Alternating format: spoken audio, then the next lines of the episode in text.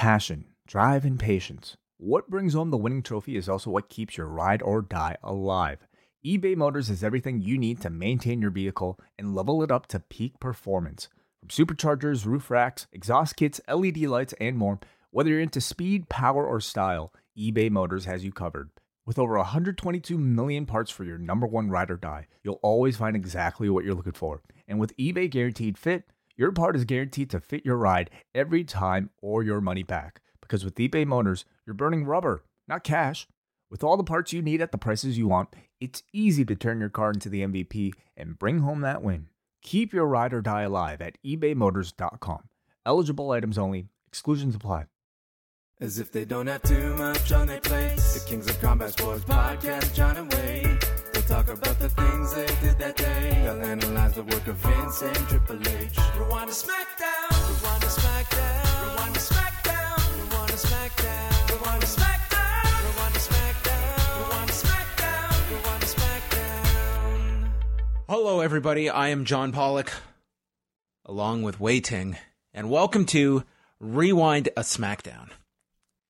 I think, Wai, what we're going to do is that you're going to review SmackDown, then I'm going to review SmackDown, and then at the end, you and I are both going to review SmackDown, and it is going to be our two out of three reviews podcast.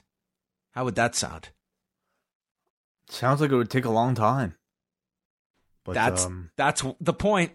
no, maybe enough time though to to fit some uh, resets, some commercial breaks in there in between. Yes, Well, you have to reset. You have to reset. Yeah. I don't know what a reset entails, but you need to have one. Um, both men back at the corners. You know, just like the like in MMA or boxing. Is that what happens though? Do they get cornermen? Do they get some water? Do they get some instruction from their their cornermen? Well, they get time, uh, no instruction, and complete chaos. Um, basically, like this intermission time, any anything goes. You could like, you know, there's no disqualification. That's what the the intermission is. I would love to watch uh, a NASCAR race. That's what I want to see Vince McMahon get into is like car racing with this same edict. So they've got to stop their cars for the commercial break. And then we'll restart the race when we come back from break. Oh wow, that'd be awful. Well, yeah, what you're trying to say is that um, not all sports abide by this, right? I don't that- want to upset the race car. What, what do you consider like NASCAR? Like, is that a sport? Yes, absolutely. Okay. So what do you say? You, I, I don't look at it as a um like I'm not I'm not not degrading uh car racing, but I mean it's it's also typically sports are dictated by a clock or a certain structure such as innings or periods where you are going to have those breaks whereas a car race is just it's nonstop. So there's really no natural break other than you're to dip out of the action and come back and resume. right? Okay. Um, No, other other sports are more tailored. golf doesn't. Golf doesn't have that. Doesn't have a clock. Yeah, golf golf does not have a clock. Correct. I mean, baseball doesn't have a clock, but it has a natural break in between innings. Right. Yes. Yes. Whereas uh, racing is really kind of a sport of endurance. Um. So how do they take breaks? They just take them, right? Because you know you're not going to get a Yeah. finish until like the end. Yeah, I mean, you know when to take your your breaks. I mean, Right. if you're on lap forty, Right. you, can you're going to work in your breaks. You're just going to take them at a you consider a. Hopefully, you're not going to miss something crucial, like someone passing somebody. So so You what would you say? What sport is is actually the closest to what professional wrestling is? In terms of presentation, No, just in terms of like the you know, this like a a, a competition between two people, uh, with no real set stop time. Whenever the match ends, it that's when it ends. No breaks, no quote unquote resets, no rounds, just kind of like a free flowing, you know, free for all competition until you have a decisive victor. Sumo? There are plenty of resets in sumo, though. I feel Sumo's very fast. and it's well. very fast. Yeah, like it's not going to Yeah. go ten minutes. What would be a really good comparison? Uh, that that would be a natural comparison to wrestling. Any come to mind for you? I mean, like a lot of there are obviously a lot of combat sports, but but almost all of them are. I think you know don't end like don't take that long. Whereas wrestling, I mean, you, you know, it could take It doesn't have to though. You're in control of it all. right. Yes, Like a, like a car race, you can't speed it up anymore. I mean, pro wrestling, you can make it whatever you want. you're in control You- of you're, it. You're in control of every aspect of it. absolutely you are in control i mean we have a 24/7 championship right but but at the same time like how do you differentiate the matches that you see on TV from the matches on pay-per-view that are supposed to go 30 20 minutes what's the just how, how do you explain that difference why are people Sorry, so say much, that again. How do you? well, why are people so much easier to beat on TV versus why does it take so much longer for people to for matches to end on a pay-per-view I mean, that's. I mean, there, there's a certain suspension of disbelief that's like that. That's always gone back. Um, but i think you need a good explanation mm, I don't know how many people are really critical of that of that element that television matches are shorter, pay per view matches are longer. The same people It's who are probably critical that we're getting wrestling in commercial breaks. That's somehow ruining the whole thing. I think with the commercial breaks, I think it was more so it just interrupted uh, the flow of a match. And I Whereas a five minute I think that now that we're seeing such an opposite effect to it, um, y- you can argue like which is more of a um, of a hindrance to it. Did you find that tonight was a easier uh, uh, easier presentation than Raw was? Absolutely, I did. Yeah.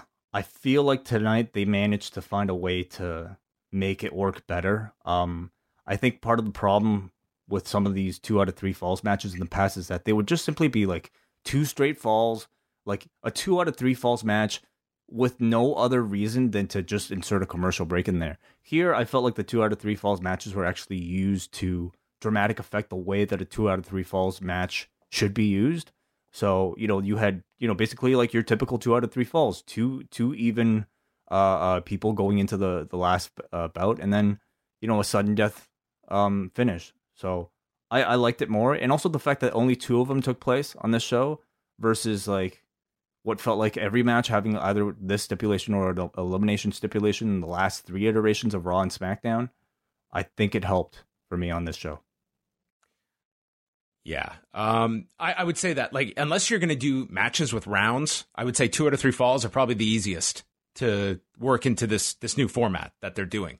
Uh, I do feel two of these matches felt like too many on this show, and I do feel people will tire of these two out of three falls matches. Um, I, I think it would be beneficial that if you are going to do these, uh, I'd limit it to one, especially on SmackDown. I think you can get away with two, maybe on Raw, and certainly mix it up a little. So it's not always um, you're getting people into a formula of one fall this guy, one fall that guy, and then the deciding fall. Well, the formula prior. this is all this is all a work in progress. Oh yeah, very much so. I mean, last I feel like the last two weeks or last week they they didn't do this at all. Like it was always just two straight falls. So I felt like today was them kind of changing it up. How about for us in Canada that had to suffer through two wrestling matches going through the commercial breaks? We didn't get the picture in picture for those two matches. Oh, took me right out of it. I was done. Couldn't watch Like, it. what what happened to the match? There's no reset. Yeah. No. No no care for their Canadian viewers. Yeah. And probably other international viewers as well. But the USA Network fans, they got to see those matches in their entirety. Well, um, you know, again, they have a lot of masters to serve, uh, and and they're producing TV that has to fit into, I think, um, you know, formats across uh the world, not just Fox, not just USA. So, you're Can, can you imagine the level of complications to be on that team and structuring these shows together? Like, I really, my hat goes off to the people on this team that are trying to make all of this work I mean, it's as it, best they can. you know, it really is. I think the difference between wrestling for a major corporation that has you know uh, obligations to so many places across the world, and wrestling on an independent wrestling show that might be putting out a DVD, uh, where you know you have complete freedom to basically you know do whatever you want as an artist, whereas this is much more you know commercially driven, literally. Is it? I, I feel like after this week, how can being the elite not do some spoof on this next week? Yeah, I feel they've been given plenty of material this week to make a great episode next week. Well, th- I mean, you know, um, that aside, I, I- find it really interesting to see how AEW will be presenting their television. Um, how will they manage to provide, you know, decent length, satisfying TV matches while navigating this commercial thing issue? Definitely, absolutely. I mean, it was All right. it always an issue in the past? I think they would just just probably take commercials like Nitro used to. I think that they would. Um, I mean, they do have Jim Ross there. That I mean, granted, he's not one of the executives in the company, but I mean, he has been very much outspoken about commercial breaks during wrestling matches. But sometimes, I mean, if you're, it's one thing to complain if a match is ten minutes and you stick a commercial break in there. I mean, there's ways you can work that in so it's not interrupted. But if you're putting a 20 minute match on television, that's really hard to go 20 minutes without a commercial interruption. It's just a reality of presenting a, a pro wrestling show on a on a cable network. So And- they're and- going to run into that problem, and, and I- I don't see them going too, this not- direction. It's not just the cable network, but you know, like Sky or like Yep. I'm talking about WWE, and like you know, all their international markets have like these three minute chunks that they probably can schedule blocks very easily for. It's I think much more difficult if you you know I'm sure like WWE can go can go to Fox and can go to USA and say, hey, can we cram all of our commercials into like one 10 minute chunk? Obviously, the advertisers wouldn't too, be too pleased about that, but but I mean, they're gonna have to like fill those 10 minute chunks with other broadcasters too, and around the world, and I imagine that to be maybe a bit bit more difficult than that it sounds. How about this idea? Commercial free Raw every Monday. Remember that? I do remember when they did that. They've done that twice, I think. They did it on Christmas a few years ago, and then they did the the Donald Trump time like 10 years ago. I guess those must have been real nightmares for international markets and replays as well. But you know, they would. Have I can't remember what they did uh, during during those ones for their other market. Like even in Canada, I feel that they didn't have commercials uh, for the Canadian broadcast on that last one they did. I think that was about two years ago on Mm-hmm. Christmas that they did that. The first time they did it, they got a huge number for that show. Like it did very well. Right. Yeah. But I mean, it's just not a viable strategy. Like it makes no sense for your network to do that. All right, let's get into the show itself, uh, and let's speak about what is coming up this week. Wai, do you want to uh, give everyone a preview of what is up this week? You've got a lot of shows coming. Yeah, absolutely. Tomorrow, first of all, we have the British Wrestling Experience. Our friends, Martin, Benno, Jane. Uh, it, it's do you know the, the the group that's hosting this week? It is all three of them, and this is a really packed show that they have. Um, not only are the three of them going to be all together, they're going to be joined by uh, John Lister, uh, a noted wrestling historian, author, columnist. He's going to be chatting about the WWE BT Sport deal. They're also introducing a new monthly segment they're going to do on the show with uh, Andy Ogden, who is going to be going through some of the lesser known promotions in the UK each month and what's going on with them. So he's going to be a regular uh, each month on the show. They're also going through a mid year report with the best and worst. Uh, of the British wrestling scene from 2019. Uh, Jamesy was at the OTT card that we talked about on Monday. Uh, he'll give a live report on that. So it's a packed edition of the British wrestling experience on Wednesday. Wonderful. And then on our Patreon feed, we have our double shot that John and I will be doing. Um, we're going to be stop like uh shelving the double shot for the duration of the G1. So this might be the second the last. season finale. Oh, this is the last one for for the season. Yes. So, um, what are you going to talk about, John? I'm going out with a bang. We will have a review of the Alexa Bliss 365 special, and I'm traveling back to 1997 for one of the greatest wrestling episodes I've ever watched. From what? We're in 1997. This may be the Raw going into the In Your House that you and I are about to review. Okay, so Let's just say this year, WWE is pushing for an Emmy Award. There is one character on that Raw episode in 1997 who goddamn deserved an Emmy Award in 1997. So you can look forward to that. This is one of the most amazing two hour wrestling episodes I've seen in a long time. Thursday, we got up next with Braden Harrington and Davey Portman. Uh, John and I will be back on the cafe hangout with Davey and Abraham for double double plus patrons at three o'clock. Also on Thursday, that'll be up on Friday for everybody else. Uh, Friday, as John mentioned, re- review way number thirty nine in your house, Canadian Stampede on our Patreon feed. So uh, tune in for that. Saturday, I'm going to be back here with Davey for a live AEW Fighter Fest post show, uh, live for Double Double Plus patrons, and then up on our main feed immediately after that.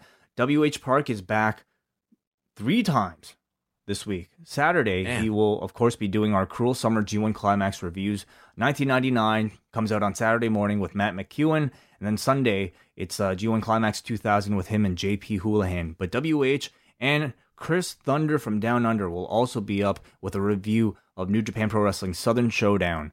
Uh, that'll also be up on the main free feed for free for everybody on Saturday evening. All right. A packed, packed uh, schedule we have at postwrestling.com.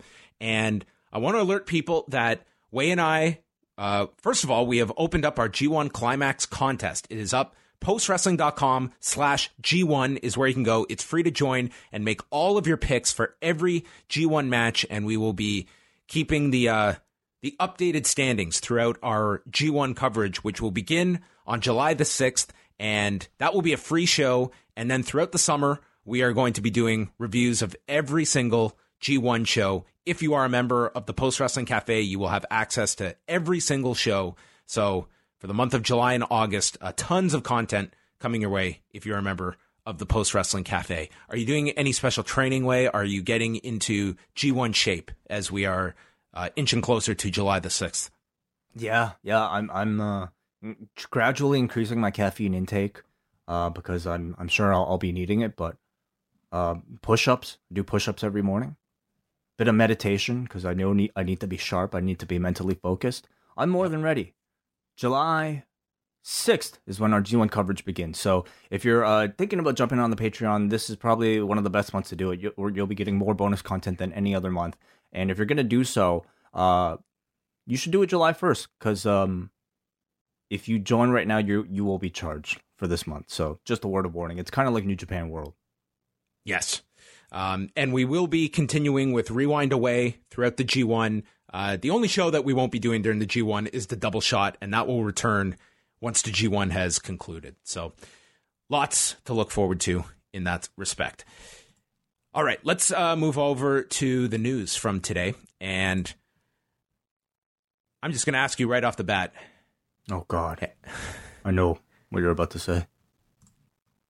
Where where is your level of tolerance when it comes to Seth Rollins uh, and, and his and just his story? Not so much Seth Rollins himself, but just uh, Oh, well. this story. I more so want to talk about this interview he did, uh, less so than the Twitter stuff, which I think is just kind of being blown way out of proportion. Well, I mean, he's more than doubling down. He's just kind of, you know, he's all in. Um, which is totally fine. It's just, you know, I guess it's it's to some people it's entertaining. I'm sure to him it's just like whatever. I I don't take much of it seriously. It's just like Do do you think it's a, a worse look because, like, I don't think he said anything like all that damning. It's like whatever. I, I don't know. I, I haven't really been. I don't know if da- I don't know if damning is is really the word, but he's you know, looked bad. but- He's looking but- bad. but But, I, I don't think this is anything that is, um, you know, catastrophic. It's not nothing's catastrophic. As as long as he he goes goes out there and puts on the the performances that he's been known to put out, I think his reputation will always be more than fine. It's it's simply though that you know, like his initial statement was meant to be somewhat provocative, and I think uh, probably perhaps it, it, as a form of self defense for all the negative publicity that his company that he is uh, the top man representing at the moment has been receiving lately. So I completely understand it, but I think it's one thing to say, hey, like, you know, stop talking shit about uh, uh, our show, and another to say we are the best. Uh, all these other people, including you know this other company out in Japan with a little guy who's not so little um, compared to Seth Rollins, especially. Um, I think that was maybe, mm, it, you know, he, he's looked really bad with with Will Ospreay, which is quite the feat when it comes to. I mean, Will Ospreay has been in this role times 10 I in think the past. I think the worst tweet was probably him saying, you know, Will Ospreay basically came back and said, you know, I, I wrestled more matches than you, and then Rollins coming back and saying, I make more money than you, as if that's any type of, you know, um, that's not even part of the discussion really. So he came out of it kind of looking, not really doing him himself any favors. But as we mentioned, like the man is still one of the best wrestlers alive. I, I don't know if he's the best wrestler alive, but he he's still one of the best. And as long as he puts out great matches, I don't think I think everybody will still watch. Well, I, I, I just look at it that I think this would be received much different if, say, this was. I'm trying to think of who would be. It, it doesn't Baron even matter. Corbin? But the. Uh, sorry, who? Sorry, I'm not. I'm really not sure what your point is. What?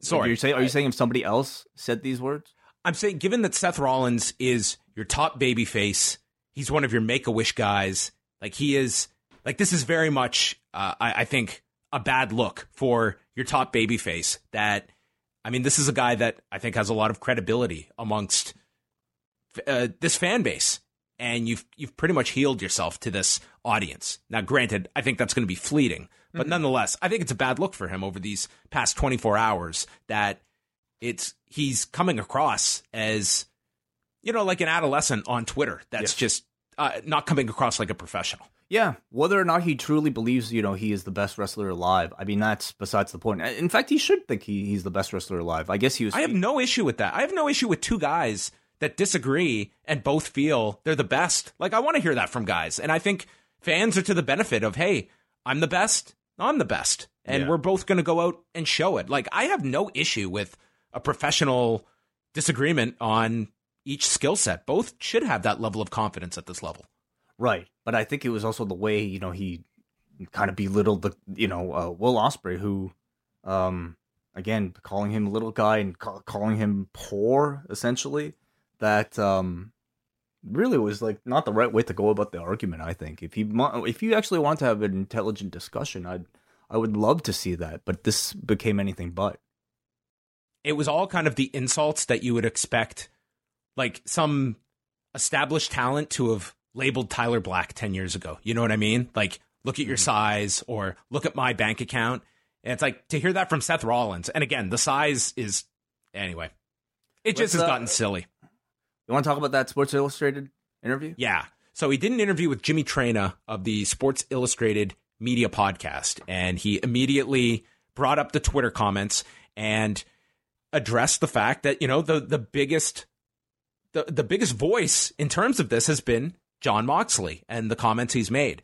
And Rollins went to say, Ambrose can do what he wants. He's a big boy. He's got his big boy pants on. He can go out there and say whatever he wants. But the bottom line is, not everybody's equipped to handle the rigors of WWE and the schedule and how it affects you mentally and emotionally. And Ambrose gave everything he had to the company for the entire time he was here. He put his heart and soul into the travel, the schedule, the into the injuries, into the work in the ring, all of that stuff. But at the end of the day, brace for it, Wai. He took his ball and he went home. or he went elsewhere at least. And I think it's a little presumptuous of him to get on a podcast and talk down about the company that gave him such an opportunity. Now he does uh, he does kind of backpedal here and acknowledges that he's a good friend of his. He loves uh, Moxley, but does acknowledge he has not spoken to him about these comments. But obviously, he was very upset about these comments that Moxley was making about what he believes is his company. So I can understand that. Um, Oh my god! man, the the taking your ball and going home line was just, I mean, like it's like WWE staple. it's one. I love that line. I like I, I'm surprised like he didn't in that interview say like he he got on his rocket ship and left the universe or something like that. To but just I, I, it comes across like he was just been he's a man who's been fully indoctrinated in like this corporate think and this corporate way of speaking and maybe he should like he's the champion after all so you know what what other type of representative would would you get?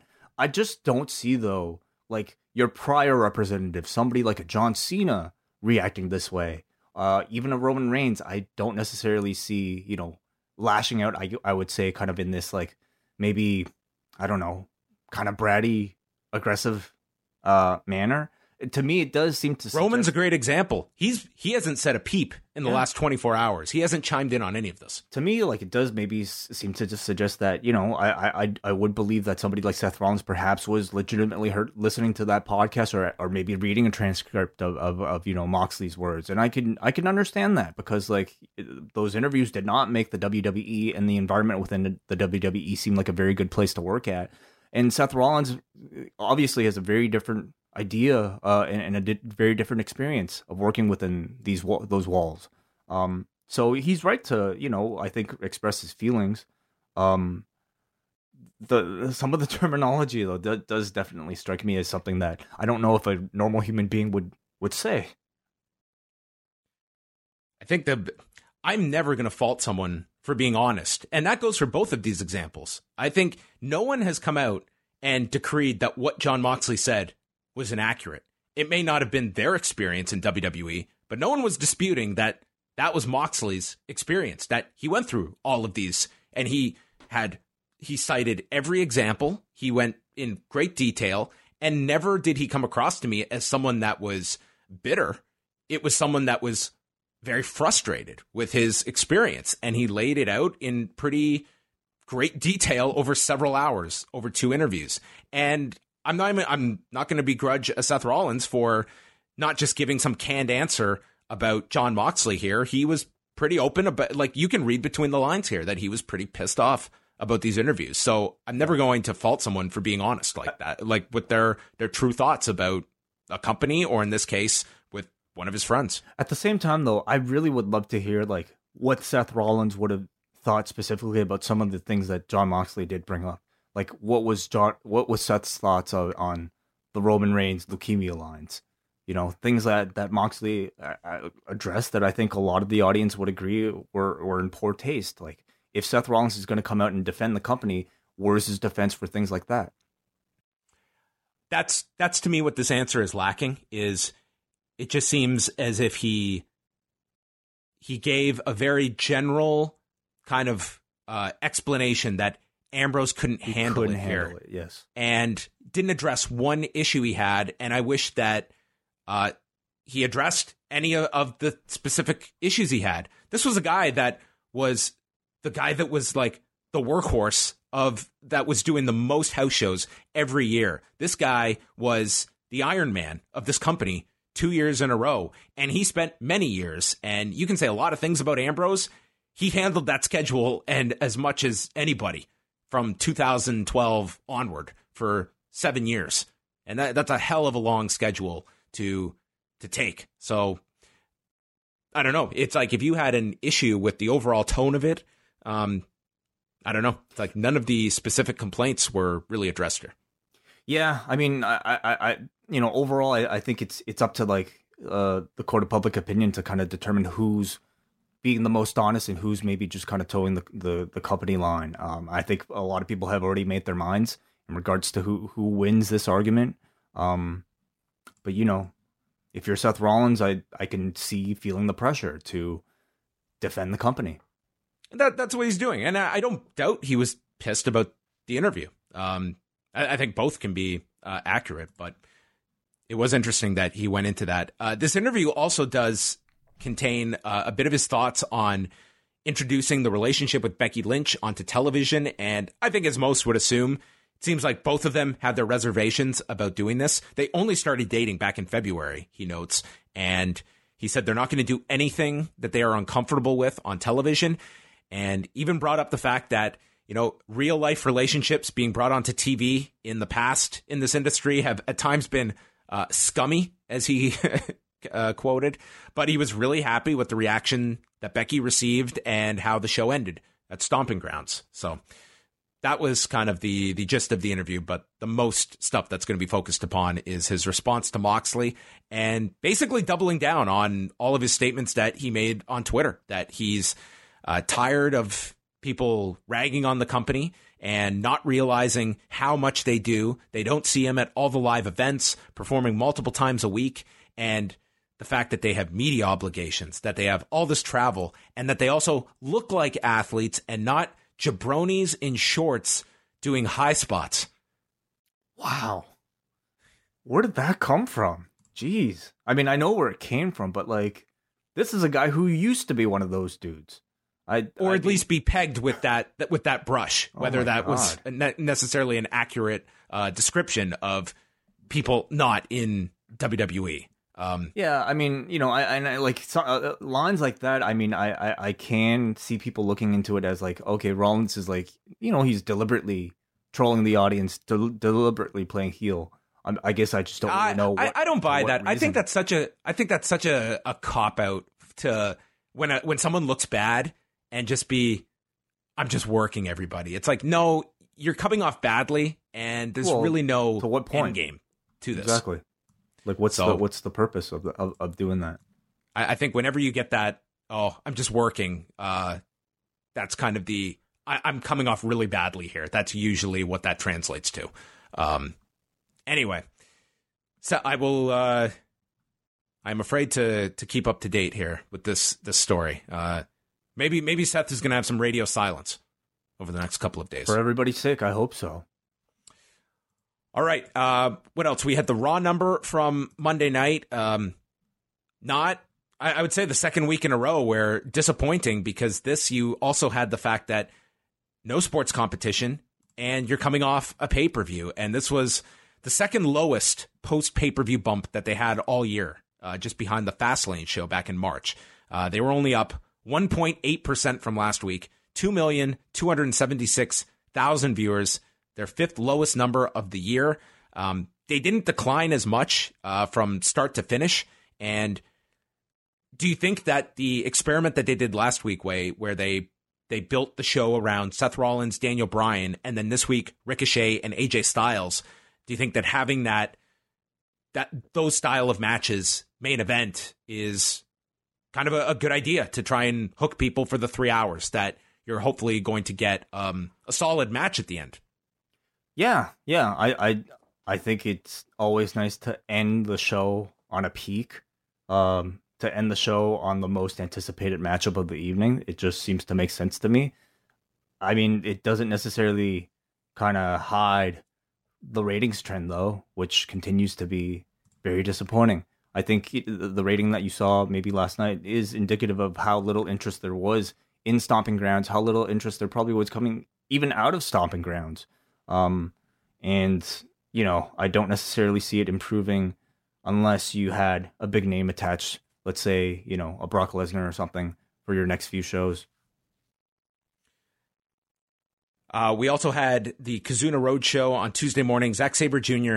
defeating Yoshihashi, so he will remain in the G1 climax, and also introducing this new submission. Which, if you want to see what it looks like, uh, I used it as the graphic on this on the main page today um, that you can check out. But he essentially worked on Yoshihashi's knee throughout the beginning half of the match, and then transitioned to the arm. So this finish it looks like he's setting up for orienteering, but then he kind of moves and takes his legs and applies this figure four while he's also kind of uh, bridging Yoshihashi and turned it into this cool looking submission. And I bet he'll have a tremendous name for this, but it looks like another submission in his arsenal going into the G1.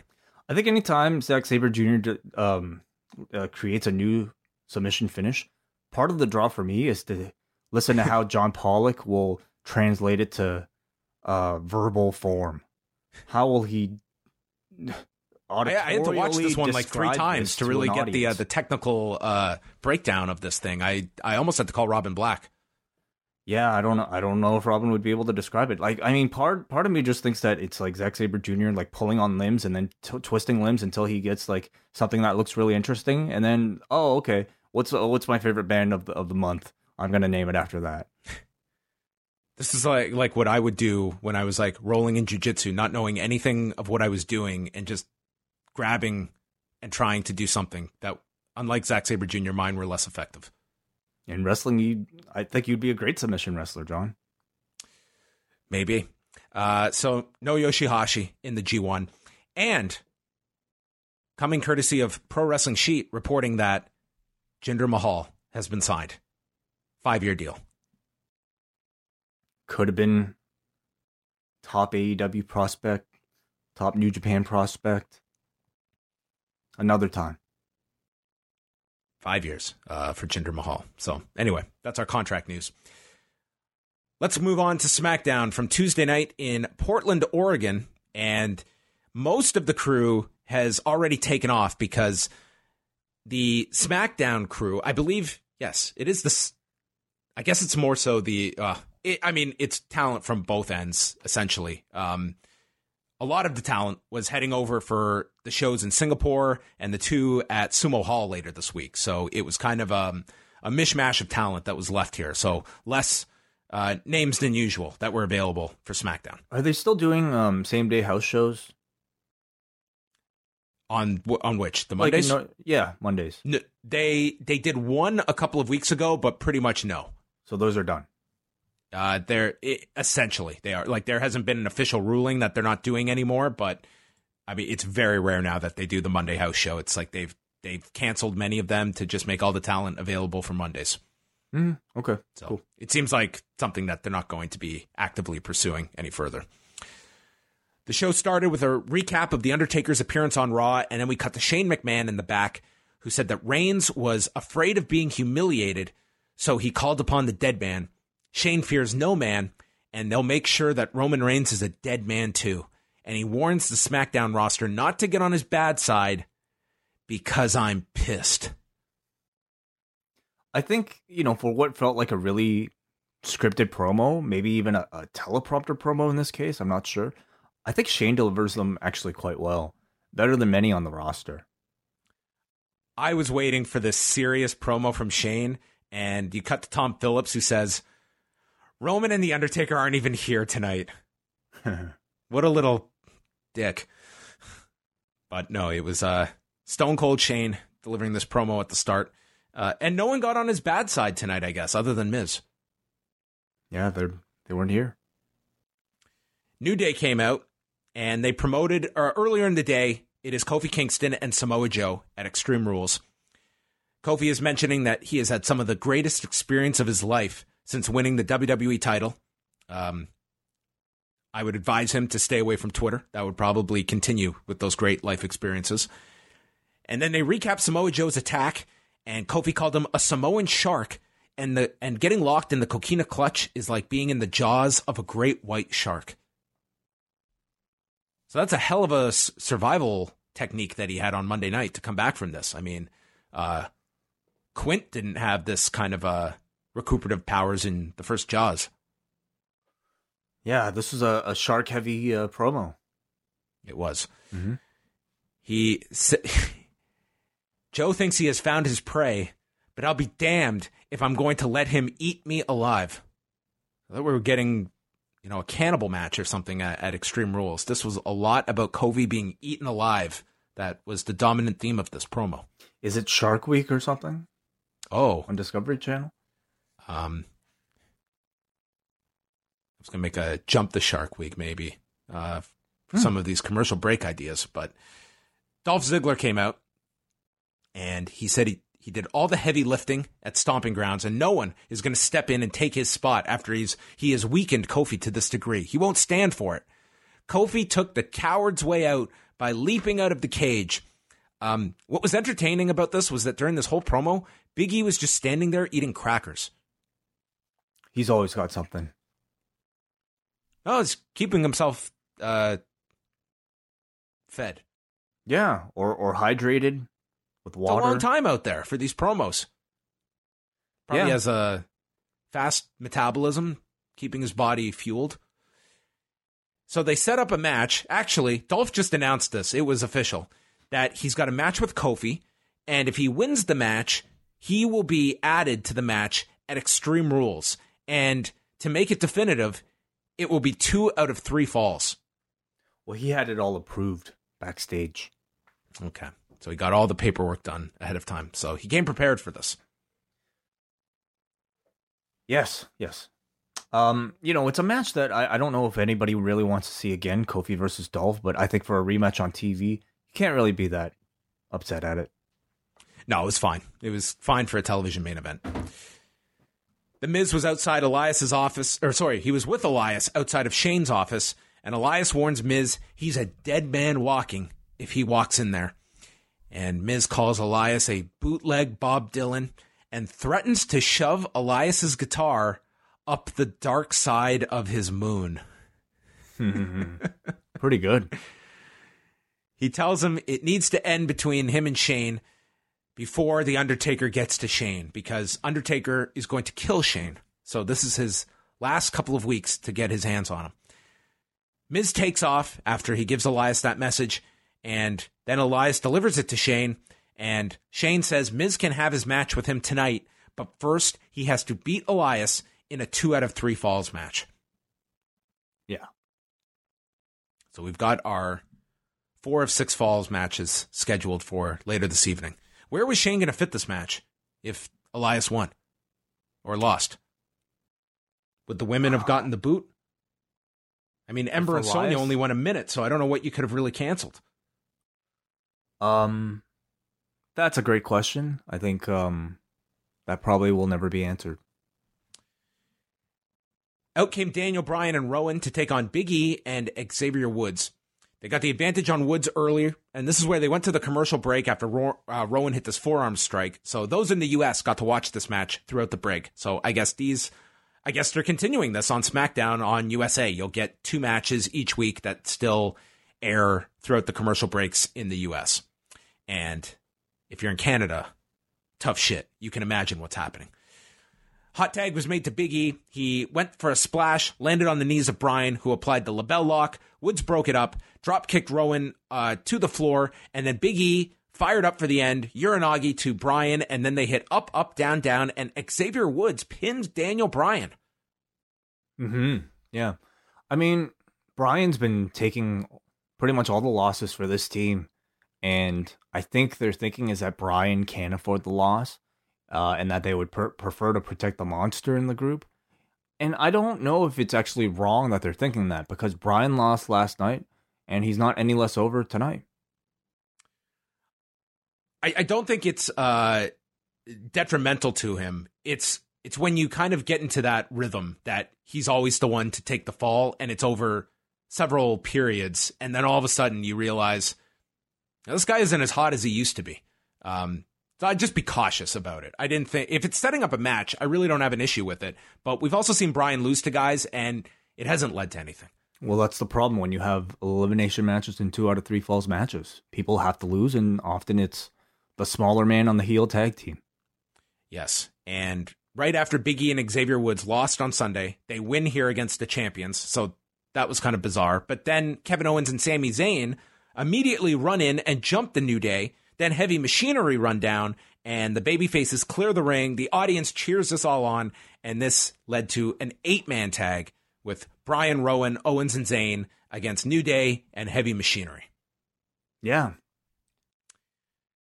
Rowan hit a superplex to Tucker. New Day made the save. Uh, Tucker fired back with this big clothesline onto Bryan. Otis got the tag, and he hit the scoop slam to Zayn, Caterpillar, Compactor, and Tucker is the one to pin Sami Zayn. So I don't know what this is all leading to. Do you think this could be some multi person tag program, or do you see one team emerging from the rest to get the title shot? Um, I mean, because it was Woods getting the pin on Bryan, I I would think that that would probably be the match that you're getting to first. But I mean, they could have all these teams together again. I mean, I I, I the reason I, I thought Bryan and the New Day were in this eight man tag rather than just it being a heavy machinery versus Sami Zayn and Kevin Owens match was probably just because they wanted the stars in the segment. So I don't know if if I would look deep, deep, look at it deeper than that. Um, I thought both matches were solid, brief TV matches. I, it it maintained the crowd's attention and energy throughout the both segments. New Day basically sat the second fall out completely. Um, but it was a good showcase for heavy machinery. I think the audience is starting to recognize the both of them. Um, you know, it was interesting also to me, like to see that Bryan is pretty much back to wrestling as a traditional heel. So people in Portland aren't aren't nearly uh, at all as loyal to Bryan as people in Washington. It seems so. But I'm liking all these teams. I think the tag division is finally getting some new focus. And if you take away the brand split, you actually have a good number of awesome teams to mix and match now. Between both shows, you got a great tag division. Um, yeah. I, I, I just we'll see where this ultimately goes. If you're going for a multi-person match, I can understand some of this, but I mean, you went so strong with Owens and Zayn on Sunday, and then you just beat them like a drum on Monday. They take the fall here. I just wish they'd go with a team and just let them pile up some wins. Like if you're going to go with Biggie and Woods, great. Have them win Sunday, have them look strong here, and they get to a title program. Instead, I just feel like they trade wins and losses so much that you just get this giant middle that all these mm-hmm. guys just find themselves in. They win one week, they lose the next, or nightly. Yeah, yeah. By this point, I've, I've kind of forgotten about Owens and Zayn winning that match on Sunday. It feels just completely removed after you watched Raw on Monday and they both lost to Kofi. Yeah. Nikki was in the back and she's. Uh, this was actually a WWE.com video they must have shot the night before where she's telling Alexa Bliss that she has set up a match with Bayley for SmackDown, where if Nikki Cross wins, Alexa will get another title match at Extreme Rules. And Bliss will not be able to be there to be in her corner because she has to fly to Japan, and she is very concerned about this because she has no faith in Nikki Cross. Right. Yeah. Okay. Makes sense. Then, Simple. It, it was it was spelled out. I, I enjoy these two. Uh, they've, I, I think they're they're going somewhere with this, and I think they have good chemistry together. Then we had the Ali promo, which I watched much closer after your description of it the other night.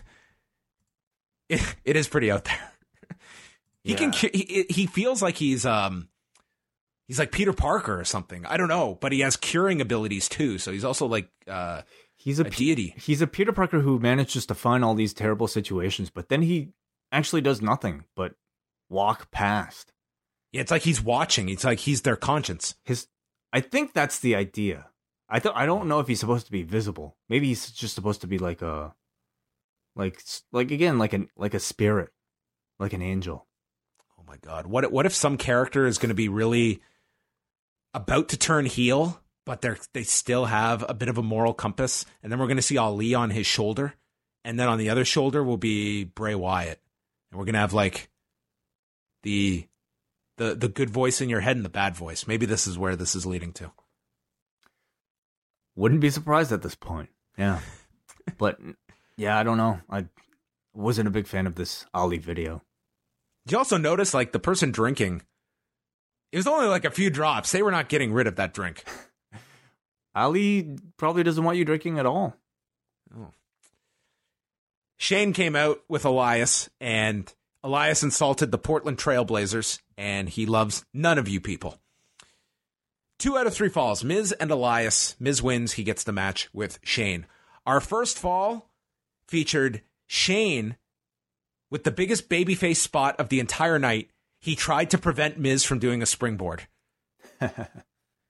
and he knocked Shane away, and he went for the springboard anyway, and he got caught with a flying knee and the drift away and was pinned in 58 seconds of the for the first fall. Um, Elias is in control. We go into the second fall. When Miz goes to block punches, which he seems to be doing frequently now, it is horrific. It is absolutely horrific. It would be like a bad kung fu movie watching these things. He used to do them. I don't know if it was like as a babyface or as a heel, but like it would be exactly like you mentioned, like almost like a karate block. Or wait, maybe that was Ronda. Maybe I'm thinking of Ronda. Remember Ronda did that? I think so. I think so. Um, I've yeah. never noticed these with Miz until the last few weeks, and you cannot unsee these once you see it. No, they're very goofy. Yes. He hit the running knees in the corner, then sidestepped a flying knee response from Elias. Skull crushing finale gets blocked hits a DDT, Miz gets a two. Then he finally is able to hit the skull crushing finale, but Shane runs in, attacking the Miz, causing the DQ. The second fall goes five and a half minutes, so it's evened up. Uh, while Elias and Miz double team, uh, Miz and sorry, Miz gets double teamed by Shane and Elias, and they announced the referee is going to have to restart before the third fall. So we come back. They've beat him down on the floor. So, so the restart actually, they didn't go to commercial break for this one. We got to see the whole thing, and they use this break to basically uh, double team the Miz. Okay, right. And so they then destroy him on the desk. Shane spears Miz in the ring as he does his Roman pose, and the bell rings for the third fall. Elias hits a top rope elbow, and he pins the Miz in 19 seconds. I mean, these times are like just a technicality at this point.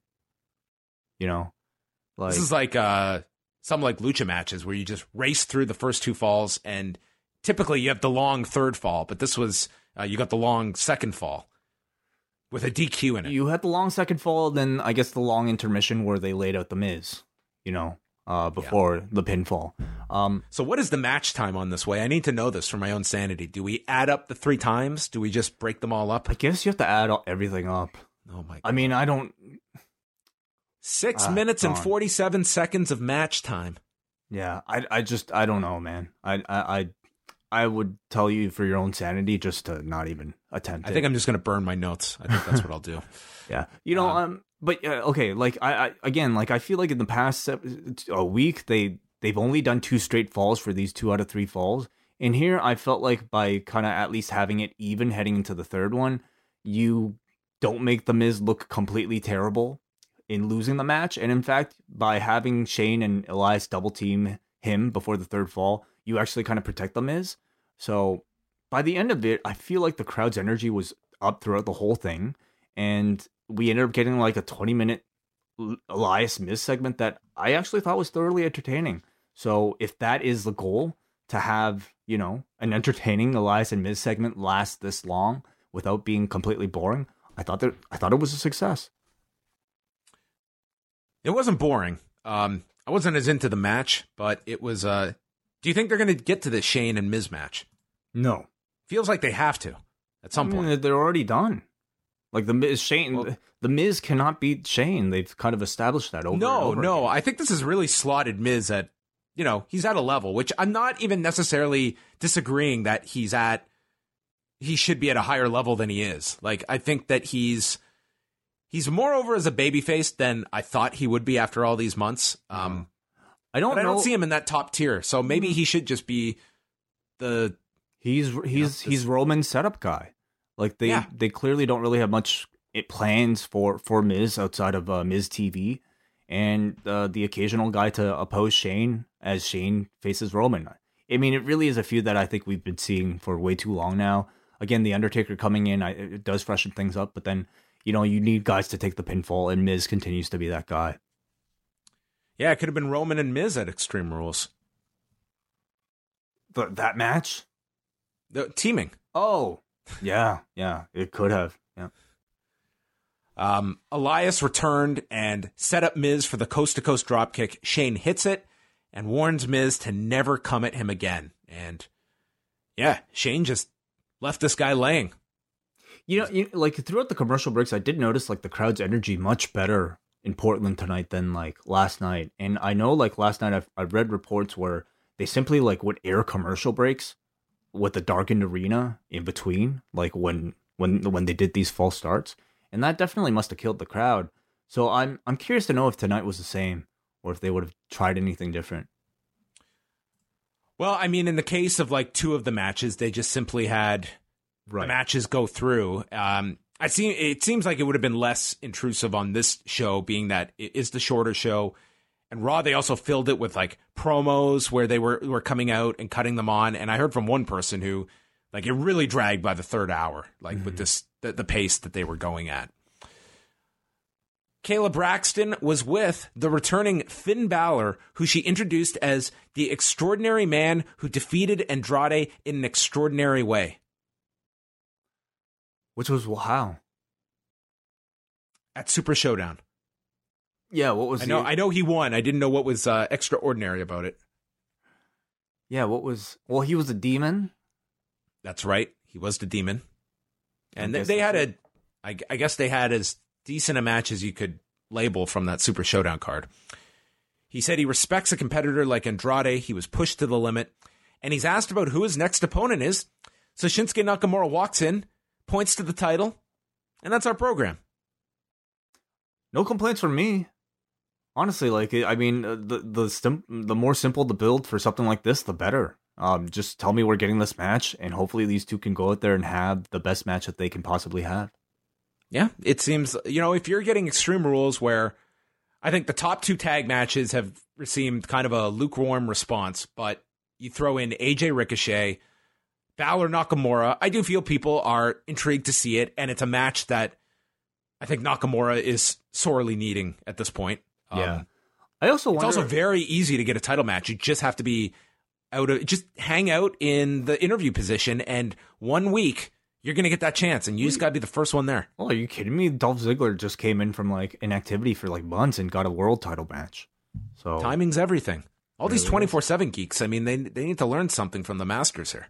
you kind of maybe you have to like have a certain amount of points stored up from like wins that you have to like like aeroplan miles or air miles that you have. Well, Nakamura doesn't have those stored up. I don't think. Oh, yeah.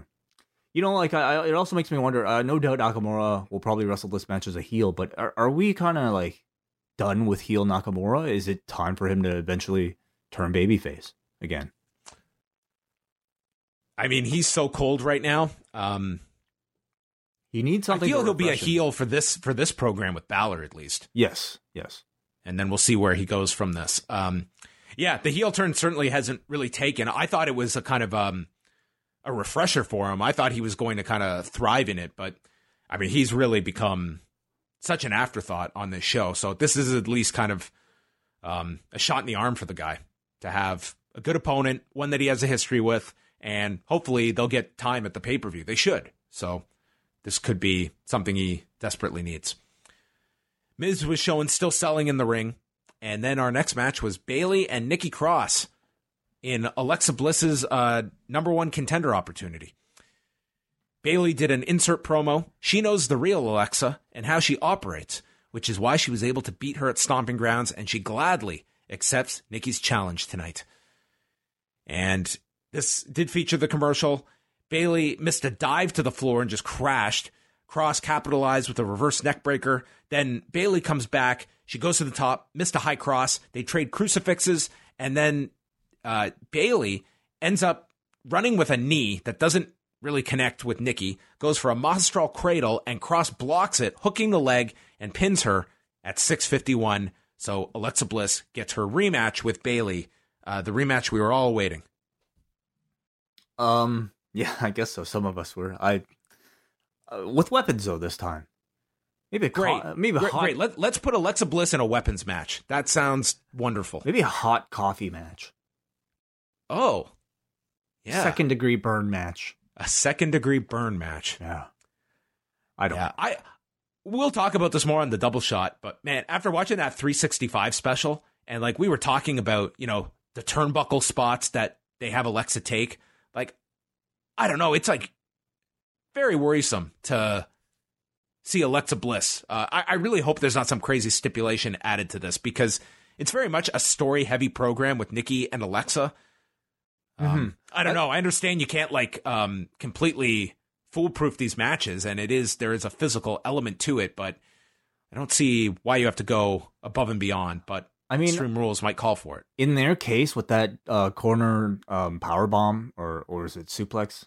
Yeah, Suplex spot. I think it was a German she took the last time Yes. that we talked about it. I do wonder if it's kind of like a Kota Ibushi thing where like the person who's taking it really understands the mechanics of it so much that they feel completely safe with it because it's it's not even something Bayley does to everybody else. It's just a spot that she has with Alexa. So clearly it's probably Alexa suggesting it, maybe even just obviously okaying it. So she obviously feels very confident taking it despite her issues. Um, you know, but again, Kota Ibushi feels probably very confident about taking some of those bumps that he's been taking too. I mean, It's just the ones where you're going backwards, so you don't know when the impact is coming. That make me a little squeamish, and especially with the head. That Mhm. I, I and it just like why? You know what I mean? It's not like anyone reacts to that spot. It's Yeah. just it's as you know as routine as a clothesline in an Alexa Bliss match. I don't think it's I, I don't know. It's just, especially watching that special, it was like, why? Why would you even risk that? Well, you figure like you know if anybody w- was to be concerned, you'd figure it would be the WWE and, and their doctors probably being the first ones kind of raising some concern about them continuously doing something like that. Definitely. Um, and the fact that they haven't stopped them from doing it, I don't know. Maybe suggests that they they were able to convince them that it's not as dangerous as it looks. Perhaps I don't know. Carmella was in the back looking for R-Truth. She ran into Mandy Rose and Sonya Deville. They argued. Truth was hiding behind these hockey boards that were in the back. And then Drew, Drake Maverick walked in like he had just been, uh, has lost everything in his life, which is his gimmick. Yeah. Down All and out. disheveled. His life is in shambles. He told R-Truth that you ruined my special day. I spent all of my mother in law's money on that wedding, and I've got nothing. You've ruined my life. And Truth consoles him. He thought it was Carmella's wedding, not his. And he tells Ma- Maverick, if this means so much to you, go get a referee. And as Maverick signals for one, Truth yells, Psych! And he loves this title more than Drake Maverick loves his wife. And then all the geeks come running, and Truth takes off while Maverick just sits on the ground sulking. Like on paper this was like such a really stupid simple segment but like i thought in execution it was great. Like it was funny. Um didn't require any pinfalls didn't require any title changes. It was just like uh drake maverick kind of showing the character he has and then truth basically kind of being like the homer simpson of the division uh and making people laugh. So i these two are becoming great rivals and who would have thought, you know, uh, for this belt? Why doesn't Drake Maverick enlist his team to help him get this title? AOP. I'm guessing their contract ended because AOP Oh. no longer like comes out with them. What happened to them? They showed up on SmackDown last week. They were outside Baron Corbin's door, and we got nothing. It's a great question. They probably just are waiting for like the right opportunity to to re-debut them. They're waiting for the authors of their story. Do you think they they have a manager when they return? Uh, I think that it helps them to have one, but it has to be the right one. I don't think Drake Maverick is the right one. To Not be honest, Paul Ellering was the right one. I thought he worked really well with those guys. Sure. Um, Is there anyone Is, else there on the- anyone that comes to mind for you that could work? Well, I was gonna ask you. You know what? Like, I mean, we kind of joked uh, because of her name, but I think I wonder how Paige would have worked with those two. Because I don't know how Paige is working with the Kabuki Warriors, but like a Paige in sort of like a, you know, more of a Oh, right, role. the page and authors joke. Yes, Yeah. yes. yes. I got it. But Paige is like uh, sort of a, a more of a heel, kind of leading two big, larger dudes. I don't know. I'm not really sure. But they have a lot of like kind of untapped, you know, uh, talent that's in the backs. Uh, Stokely Hathaway is a part of their system right now. Stokely would be great with those two. Probably too soon, but Yep. yeah, yeah. Don't I mean, they have more managers now in their system. Like it seems like it's something that, at least at, at the NXT level, that they are very much have a more open mind towards um, where necessary. Wasn't it strange that last week we did the angle with Paige and the Kabuki Warriors setting up the match with the Iconics? And Mm-hmm. I, you know what? I guess they had to last week because they were not available this week on SmackDown. Right, they probably yes. have left already, so that does make sense. But it was just strange. Like that wasn't even touched upon tonight, and it nor was set up last week. show, like on the Yeah, and it's not even like they didn't even let you know. Like, is it gonna? I'm sure they'll air it maybe in highlight form next week. That that match, but it's very strange. I mean, I don't know. Maybe it was just done to sell tickets in Japan for the people that watch in Japan. I'm not so sure. It is kind of odd, unusual that they would even promote that show on TV or make mention of it on TV. No, it doesn't exist beyond that Iconics match. Uh, and I guess the the fact that several like Alexa Bliss and them were on their way to Japan that they mentioned. Uh, Ember Moon and Sonya Deville, really short match. It was all Moon, pretty much acting like a like a werewolf. I think that's her character now. She's. You mean in the match or her entrance? Because she's always done the. awkward- I mean more so in the match now. Like that's her style. She's like she's yelling aggressively. Uh, I think they want her to like amp it up beyond just the entrance. Like i I'm know ju- the entrance she's always done. Well, you just kind of giving me visions of Samoa Joe possibly coming out with a shark fin and just like man. maybe his hand on his head as he's like, you know, kind of underneath the ring on the. Yeah.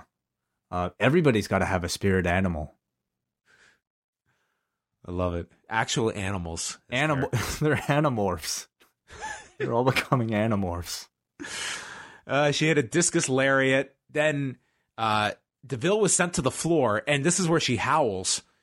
And then as she's on the apron, she gets distracted by Mandy. So Deville shoves Ember into the post.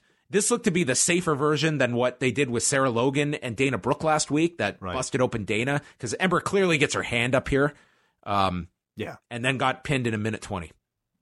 Short match, you know. Um, but you know, it's either this or a two out of three falls match. Like, kind of pick your poison at this point. I I think I prefer, especially for a feud that's not necessarily that hot, that they just go this this brief. Okay. Oh yes. Then we go to what is becoming one of the We high or low points of my wrestling intake every might week. be the last one. I'm I'm I'm actually kind of sad. Holy Christ. Aleister Black is in his room. Now he's like like he sounds like he's like a coke addict or something. He's turned into like a crazy rambling man, and the idea is that he's he's become so frustrated that nobody has knocked on his door that he's just kind of like you know become really upset. But he instead though it just it comes across like he's just more just a bit bit of a lunatic um in a room by himself. I don't get it. I don't get it. It's not funny at all. I've been seated here for weeks on end. I just want someone to come in here and fight me. That's all I'm asking for. He says that he cannot be the only condemned person that walks these halls, which we've established he doesn't walk these halls. He's in this goddamn room. That's why no one sees him. Maybe if he was walking the halls, someone would jump him. He says not one singular person who is man enough has come to pick a fight with me. And then the lights go out, and there's a knock on the door, and he takes a deep breath and has this look on his face. And then we cut.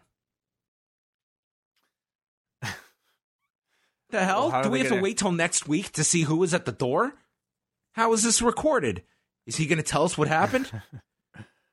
Was Uh, this just like the janitor? Was it Drake Maverick looking for R-Truth? What was going on? Somehow they're going to transport the entire room containing Aleister Black to the next city that they're in. Um, and then the person will have to knock again before we get the answer. I guess. I don't know. Oh, God. Yeah, I don't. I just don't really know how we got to this point because Aleister Black went from like being really cool to just, I think lately, totally cringe with some of this overacting that he's been having to do. Um, I haven't really been buying it. I I think it's taken the all the coolness out of him. Um, I'm at the very least glad we're. It seems like we're getting an end to these. Do you do you have any ideas who it might be? Uh, I, I mean, who who who would make sense? Like, I I don't know if he's going to go into some like big program right out of the gate. I, I think like you just need kind of a showcase for this guy to have someone in there that's competent that he can get a win over. Um, Is he a heel or babyface? I assume a heel. Yeah, ju- judging by these vignettes, you would think heel. Um. Okay. Anyway, remains to be seen. Main event is Kofi Kingston, Dolph Ziggler, two out of three falls. The announcers are questioning if Kofi can keep up this pace. He's had matches the last two nights. He was attacked by Samoa Joe, and Dolph Ziggler did not wrestle on Raw, and therefore he's fresh. I mean, like we we have seen a lot of Kofi like in the past three days. I feel like I've seen like five Kofi Kingston matches. So, you know, he's great, but I I do worry about overexposure for some of these guys. So Ziggler tries to cover him using the rope for uh, leverage, and Kofi then catches him with a sunset flip in three and a half minutes as Tom Phillips announces, We are going to have to reset. Yep. Did you reset? Yeah, I reset my uh, system. I saw the loading screen, everything. Well, before Ziggler reset, he threw Kofi into the barricade and hit the zigzag on the floor. So then we go to commercial and officially reset. We come back. Ziggler misses a splash, but then hits a super kick and pins Kofi Kingston in 21 seconds. Yeah. So we are tied now. Bell rings. He takes Kofi's back. Um, they went a bit of time here. They went eight minutes for the third fall. Um, Kingston was delivering chops. Uh, we go through a bunch of near falls. A Fameasser was stopped with a spinning power bomb by Kingston. Then the trouble in paradise was avoided. Kingston gets sent into the corner. Ziggler hits the zigzag. Kingston kicks out of that, then ducks a super kick. He takes two tries at the trouble in paradise, eventually spins to land it on the final try and pins Dolph Ziggler. And the show ends. Dolph Ziggler's been disposed of. Finally, yes, yes. I mean, I thought it was a solid match. I actually thought it was better than Sunday's cage match. Um, I feel like the two out of three stipulations worked better for me this week because, for one thing, they told you beforehand that this was, you know, what to be expected. It wasn't just kind of like things that came out of nowhere, like we saw with uh, AJ versus Ricochet, with like Gallows and Anderson coming out for no reason. They didn't blindside you with these commercial breaks. Like by this point, I think we all expected, you know, this was what was going to happen. Um, I I also think that that it actually built to some drama for that final pinfall. Um, it kind of made it feel a bit more important. And I'll say maybe a good byproduct of, of all this stuff that's been happening with the commercials is that we're getting matches that are seemingly a lot faster. Um, people are having to go out there and wrestle like, you know, like quickly now because they have to justify finishes uh, immediately. So I, I'm noticing far fewer rear chin locks. Um, you know, your heat spots aren't necessarily just guys like putting on rest holds anymore. It's it's people going out there wrestling fast so that they can justify finishes. That's been a good byproduct. Um, I feel like it worked better on this show because we only got two instances of it uh, versus you know Raw when they tried to be like overly cute with like every excuse to try to jam a commercial break in there. Uh, this match, I I thought it was fine. Yeah, um, I, I thought the third fall they it seemed to be the the best. Uh, I think it was the best the the their matches clicked, which I, I don't feel they really have all that well these last two pay per views. So this is not a feud that I am sad to see moving on from. And now Kofi moves on to uh, the Great White Samoa Joe. Yes, that's right. All right, tonight's show, we go to forum.postwrestling.com, and the forum voted tonight a 6.2, a significantly stronger show than Raw from our mm-hmm. forum. Our feedback. First, Paul from New Jersey. No more Shane. Real piss poor episode of SmackDown. The two out of three falls commercial gimmick is bizarre and stupid. Sonya and Ember aren't over. Black's promos are just hilarious. Dolph's music hit, and I groaned. My highlight of the night was Spud and R-Truth, which probably is not a good sign. We go to Hagaki, who says SmackDown didn't feel as jarring as Raw with the resets, maybe because my feed has the matches that play during commercials. I will say, having two two out of three Falls matches in one show makes it hard for me to suspend my disbelief and just makes me imagine Vince and the writers storyboarding the show. Question for Cowboy Wai Ting and Maverick John Pollock.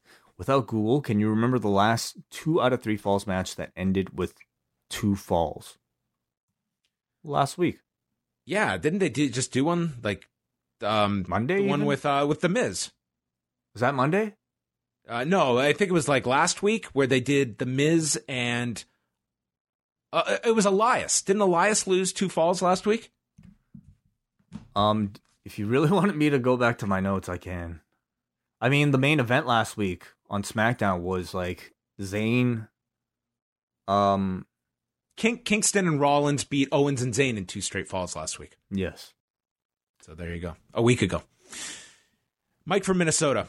I am already over this whole every match is either best of two, best out of three, or starts out as a tag match, or one on one match, and then is restarted as a multi tag. For the life of me, I cannot understand why they think the major issue is commercials getting in the way of the matches. TV should be for the storylines, the pay per views are for the wrestling. Why does Shane need to be in so many angles? Instead of the Shane Miz crap, why can't we get Buddy Murphy, Finn Balor, Aleister Black, AOP, the Iconics, or any of the other talent that is never on TV anymore? I don't know. Just seems like Vince may have lost his touch a bit. This should not be rocket science. More and better storylines on TV with great wrestling matches. That means something on pay per views. They definitely seem to have like some type of quotient for like, you know, putting who they consider to be stars on their TV throughout these segments. Um, that's why I think you're getting so many people involved in more than one match. why you're getting people involved in long segments through commercial breaks, just so that you could justify having, you know, a a Kofi Kingston on like multiple segments throughout the night. Uh, and maybe Shane McMahon to them is is one of those top stars. I, I don't even doubt that uh, he, he is one of the, the people they consider to be a star, better more so than Aleister Black or Buddy Murphy or the Iconics. So I think that's just kind of what you're dealing with. Yeah. Buddy Murphy's a weird one because like he's just got nothing, nothing going on at all. Like it's Yeah. I don't even know why they called him up. Same with Cedric, you know, like the 205. I mean, at guys. least he's in the. Tw- I'm not saying it's a positive, but he's at least one of the geeks on TV. Buddy isn't even that. He's just never on screen at, at all anymore. I, I mean, usually when they're not on TV for this long, my hope is that they're set like getting ready to to debut him with something of substance. But I'm not so sure with Buddy Murphy. Yeah. Um. We go to Andrew from Cape Breton who says, "So I figured out who knocked on Aleister Black's door. For weeks, Aleister had been begging someone to knock on the door, and who's there? Braden Walker." Oh, He'll man. knock Aleister's brains out.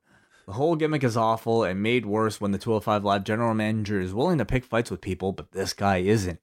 I'm also interested with where they might end up going with Sonya Deville and Mandy Rose. They dealt with racism decently this year with Kofi and WrestleMania, but I still have my skepticism with how they would handle an LGBTQ storyline. The whole match with Ember also, well, uh, there's re- not really anything to, su- to suggest that this is going to be an LGBTQ storyline yet. Yes. Um, the whole match with Ember also wasn't realistic, as if you smash up someone's Nintendo Switch, you're likely to get your throat slit. Maybe Ember is just that nice of a person. But yeah, decent show overall, 6 out of 10. Question What are your thoughts on the Seth Rollins Will Ospreay situation? As Rollins tweeted a bit, yeah. He says, personally, I love it. The whole thing is a glorified dick measuring contest, and you have two guys who feel they are big stars, stars, and are talking shit. I really like that in my wrestling. Sadly, now I want to see the match between the two, but won't get that. I missed that from when WCW was around.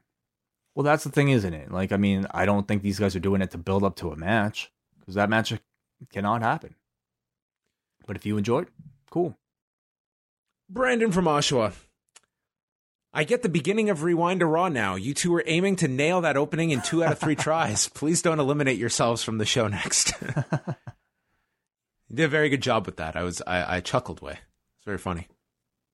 Oh, I don't know what you're talking about. Oh. I was falling in and out of sleep during the middle of the show, but I could have sworn I saw someone knock on Aleister Black's door and he just sat there and smiled. That wasn't just a dumb dream I had, was it?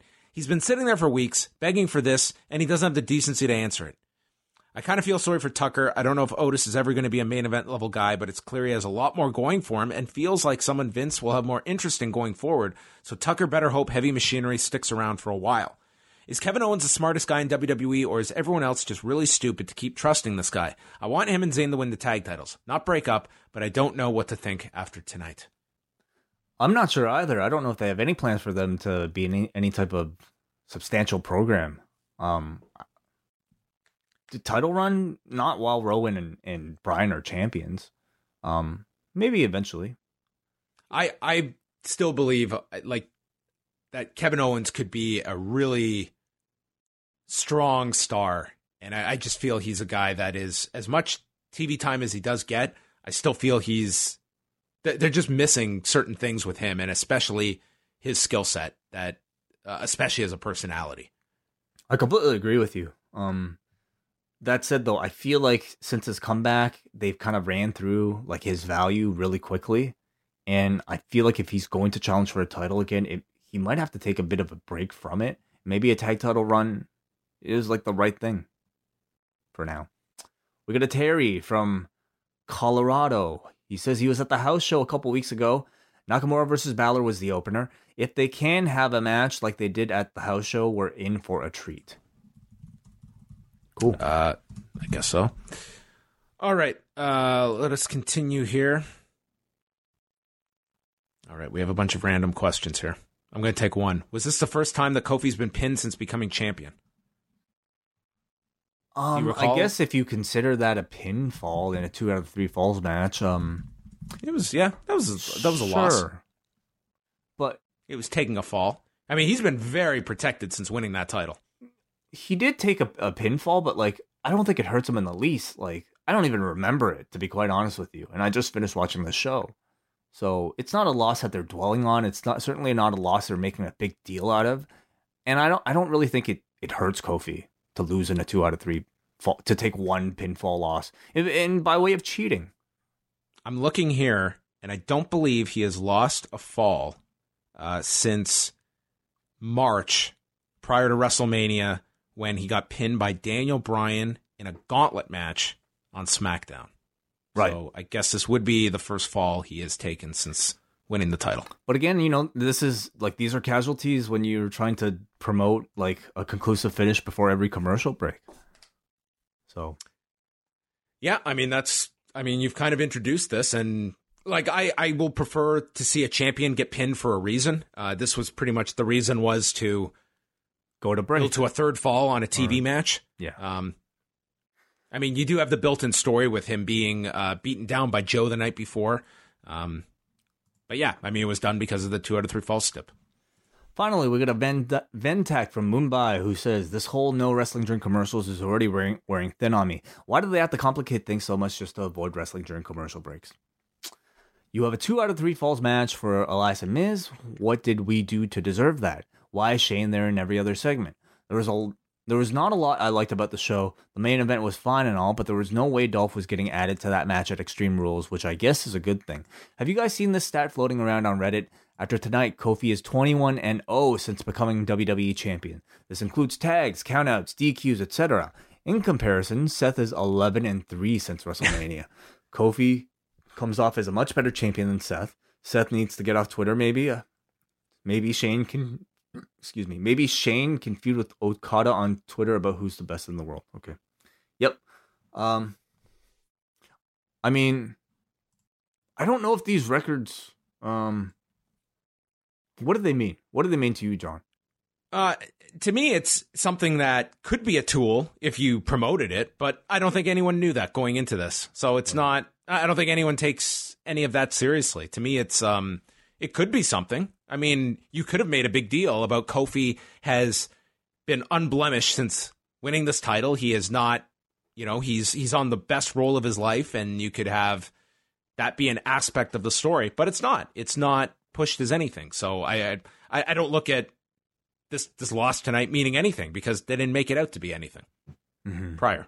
So Same, so, same with Seth. You know, being 11 and 3, I mean, you wouldn't really kind of know that he was of any less uh, value in terms of uh, wins or losses than Kofi.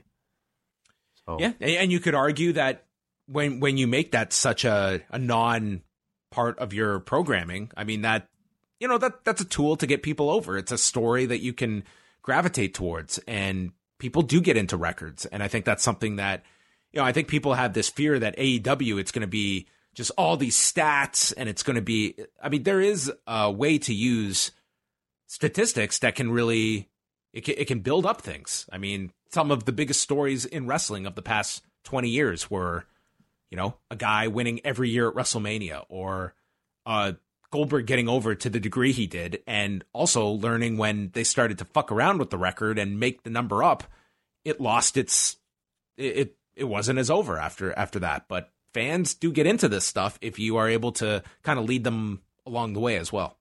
It also, though, is, is a device that I think requires somewhat uh, long term planning, which Yes. I don't know if you can rely on right now with, with the current way they the WWE is handling its production.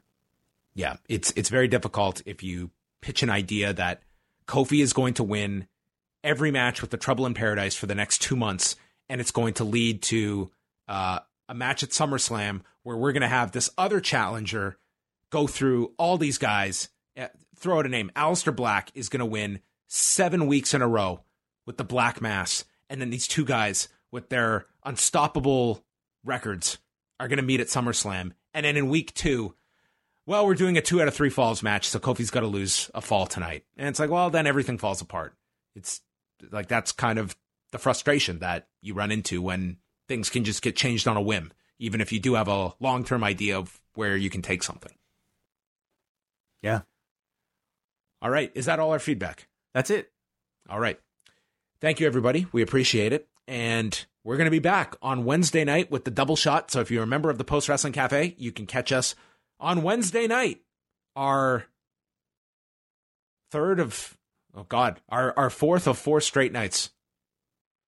Going back to Sunday. Four straight nights. Wow, we're almost like uh on the WWE circuit. Oh my goodness. Yeah. These are uh what can I say? Ha- have we had more shows than Will Ospreay has had matches this year? Have we had as many shows as Baron Corbin has had matches? He's apparently the real Iron Man. I, I would say yes to both of those. Can, can we be honest? I thought Baron Corbin came off great with that tweet. I thought it was hilarious. Yes, sure. In a Baron Corbin way, why not?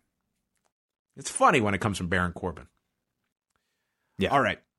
Thank you to everyone for listening. Um, quick mention, postwrestling.com slash live. Our post wrestling live in Toronto show, Sunday, August the 11th. We hope to see many of you there. 1 o'clock p.m. And the day prior, it's a big SummerSlam weekend.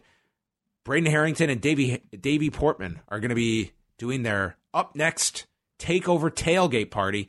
And you can go get all that information, postwrestling.com. Click on the button that reads NXT Tailgate and find out how you can go hang out with Braden and Davey.